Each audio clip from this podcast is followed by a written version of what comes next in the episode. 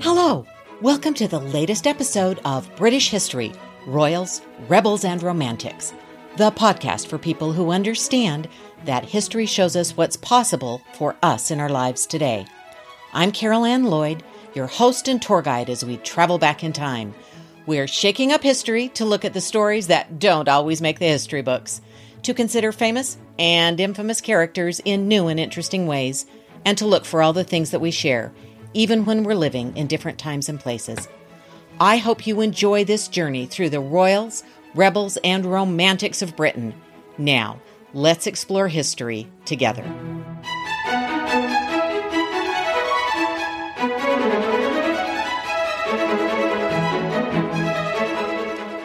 Welcome to this week's episode of British History Royals, Rebels, and Romantics. Today we'll be visiting one of the most famous residences and tourist destinations in the world, Buckingham Palace. Let's take a look at some of the most frequently asked questions. We're starting with size. How big is Buckingham Palace? Buckingham Palace is, to put it simply, huge. Including the gardens, Buckingham Palace spans more than 35 acres. That's more than a million and a half square feet. The front of the palace alone is 355 feet across. The palace has more than 830,000 square feet of floor space. That makes it almost 15 times larger than the White House. Buckingham Palace is the largest palace in Great Britain and, according to the experts, the 14th largest palace in the world. There are 40 acres of gardens, including the largest private garden in London. The lake is three acres, and the famous herbaceous border is more than 500 feet long and nearly 17 feet deep.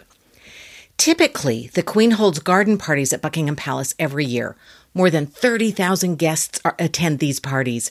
They are able to wander around just a bit to explore the gardens. The garden is home to 30 different species of birds, 322 types of British wildflowers, and 150 mature trees. It's estimated that one fourth of the entire type of British butterflies live in the garden. The garden at Buckingham Palace is also the location of the oldest helicopter pad in London. Now, how many rooms are there and what are they used for? There are 775 rooms in the palace, including 188 staff bedrooms to house many of the 400 people who work there. In addition, there are 52 bedrooms for members of the royal family and special guests. There are also 19 staterooms for important ceremonies and gatherings, a post office, a swimming pool, a doctor's office, a jeweler's workshop, and an ATM. Oh, and here's an important detail there are 78 bathrooms. The biggest room in Buckingham Palace is the ballroom, which is 120 feet long, 59 feet wide, and more than 42 feet high. The ballroom was opened in 1856 during the reign of Queen Victoria. The first ball held there was a celebration of the end of the Crimean War. Electricity was first installed in the ballroom in 1883. The main west block facing the gardens is where you'll find the staterooms. They are used for court ceremonies and official entertainments. Several of the staterooms were used fairly recently for the royal wedding reception of the Duke and Duchess of Cambridge, including the picture gallery, the center room, the green drawing room, the white drawing room, the music room, the bow room, the ballroom, the ball supper room, and the throne room. If you weren't lucky enough to score an invitation, you can see images of many of these rooms on the Royal website and the website of the Royal Collection Trust. I'll include links to these in the show notes. The royal family actually do live in the palace for parts of the year. The Queen and Duke of Edinburgh have a suite of apartments on the north side of the palace. The upper rooms on the north and east sides are where other members of the royal family live when they stay at the palace. Visiting dignitaries stay in guest rooms throughout the palace. Buckingham Palace is one of the few remaining working palaces in the world today. Much of the ground floor and the south wing is used by household officials. Here are just a few palace chores. There are now 40,000 light bulbs in the palace, and each must be monitored and quickly replaced when it burns out. The palace has 1,514 doors and 670 windows that are cleaned every six weeks. There are more than 350 clocks and watches, which is one of the largest collections of working clocks anywhere in the world. Two staff members attend exclusively to clocks and watches to keep them in good working order. So it is a working palace indeed. Now, has Buckingham Palace always been the royal family's home? No, Buckingham Palace has not always been the royal family's home. In fact, it hasn't even always been owned by the royal family. Henry VIII acquired the Hospital of St. James, which became St. James Palace, and the Manor of Ebury in the 1530s. This brought the site of Buckingham Palace into royal hands. There's a legend that James I wanted to plant a mulberry garden to rear silkworms on the land, but used the wrong kind of silkworms and had to abandon the plan. The land phased out of royal hands after James's reign. The next owner was Lord Goring, and the property became known as Goring House. That burned down in 1674. In 1698, John Sheffield, who later became the first Duke of Buckingham, acquired the lease of the land and built a house in 1703. That was known as Buckingham House. His illegitimate son, Sir Charles Sheffield, inherited the property and sold it to King George III in 1761. George planned to use the building as a private retreat for his wife, Queen Charlotte. He remodeled the structure beginning in 1762, and it became known as the Queen's House. An act of parliament settled the property on Queen Charlotte in 1775, and 14 of her 15 children were born there. While not the official residence of the monarchy, during that time there are occasional references to Buckingham Palace. When George IV inherited the throne, he hired John Nash to create a large U shaped structure with a French neoclassical design. George IV was born and grew up in Buckingham House, so he wanted that to be grand enough to be the official royal residence. The renovations included expanding the main section of the building, adding wings to the west, north, and south. There was a large enclosed court that included a triumphal arch. But the project was so expensive that when George IV died, Nash was dismissed and the project was abandoned. Although William IV, the next king, wasn't interested in living in Buckingham Palace, Parliament eventually voted to complete the furnishing and the interior refurbishment to use as the official royal home. Queen Victoria, the first British monarch to live in Buckingham Palace, moved in in 1837. The next year, she was the first sovereign to leave from the palace to travel to Westminster Abbey for her coronation, and Buckingham Palace has been the official royal residence ever since. What are some memorable moments at Buckingham Palace? Well, in 1883, electricity was installed in the ballroom, and it took four more years to install electricity in the rest of the house. In 1841, Edward VII was born in Buckingham Palace, the first monarch to be born there. In 1910, he became the first monarch to die in Buckingham Palace, and he is still the only monarch to be born and die in Buckingham Palace. In 1914, suffragettes marched on the palace. They were led by Emmeline Pankhurst, who stated her intention was to deliver a petition to King George V.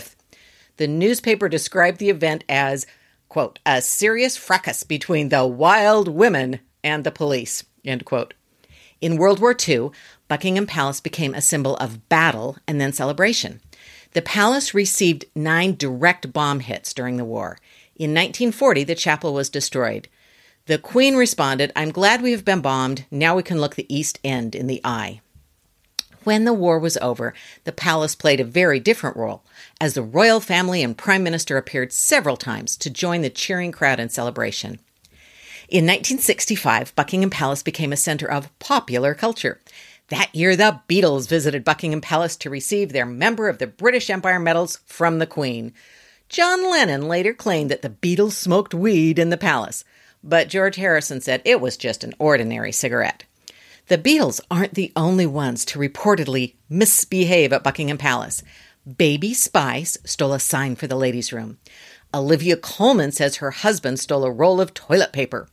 And Stephen Fry said he did cocaine on a visit to the palace. Scandalous. As the longest reigning monarch in British history, Queen Elizabeth has celebrated several jubilees at Buckingham Palace. The party at the palace in 2002 was a British concert and celebration held over Jubilee weekend, June 1 through 4. A ticket lottery selected the 12,000 people who attended, with about a million more watching along the mall and around the Queen Victoria Memorial. The performances included many hit songs from the Queen's reign, beginning with Brian May performing God Save the Queen on the roof of the palace with support from the orchestra down below in the garden.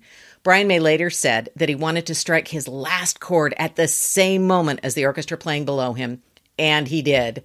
The concert also included performances from Phil Collins, Eric Clapton, Sir Elton John, and Sir Paul McCartney. Ten years later, Britain celebrated the Queen's Diamond Jubilee in early 2012. A concert was held outside the palace on the Mall. The artist performed on a canopied stage co- constructed around the Queen Victoria Memorial. More than 1.2 million applications were received for the 10,000 available free tickets.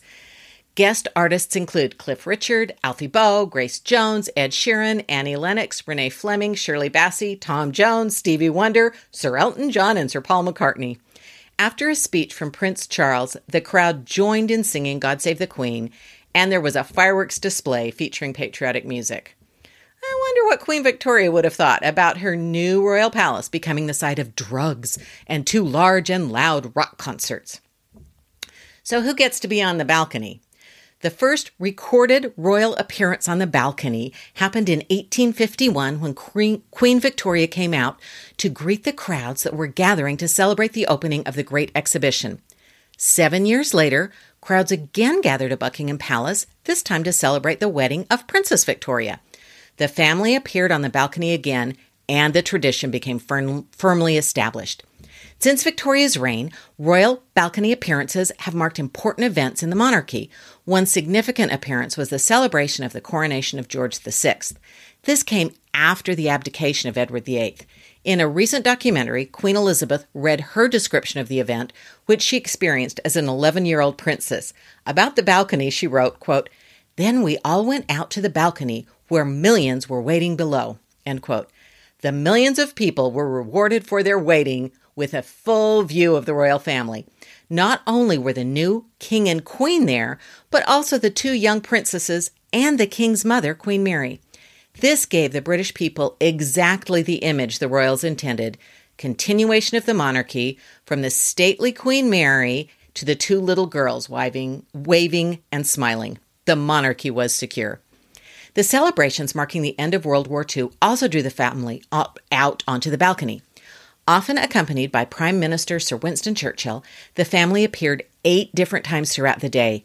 During the final appearance, Princesses Elizabeth and Margaret slipped out into the crowd to join the celebration. According to an article in Smithsonian Magazine, the princesses were surrounded by an entourage of 16 people. Princess Elizabeth dressed in her auxiliary territorial service uniform and was terrified of being recognized. The girls were delighted to see their parents appear on the balcony, for once viewing the event as part of the crowd. The Queen later described the event as, quote, one of the most memorable li- nights of my life. The Queen has appeared on the balcony many times. She and Prince Philip appeared after their wedding in 1947, as part of the Queen's coronation in 1953, and numerous Trooping of the Color and other weddings. Speaking of weddings, recently those have provided many highlights on the balcony.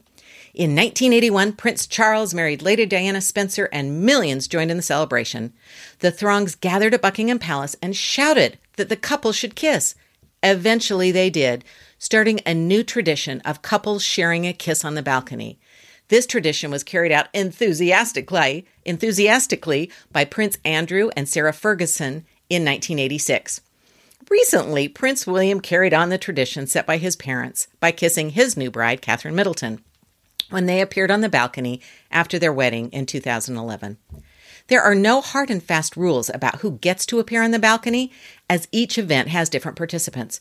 Generally speaking, here's who is typically there the monarch and the spouse, although health dictates appearances, and Prince Philip has not appeared recently, and the first and second in line to the throne.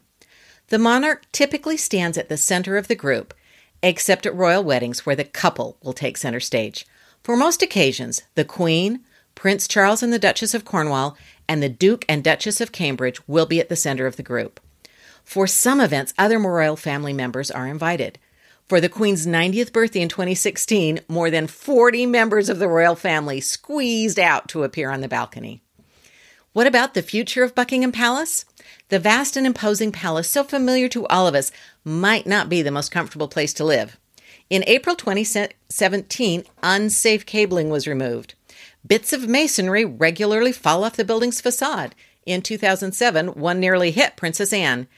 After a rodent problem in 2001, the official statement released was the ratio of mice to men is very low. Seriously, that's the best you can do? Ratio is very low. The palace is currently undergoing extensive and expensive renovation with a projected cost of more than 369 million pounds or 480 million dollars.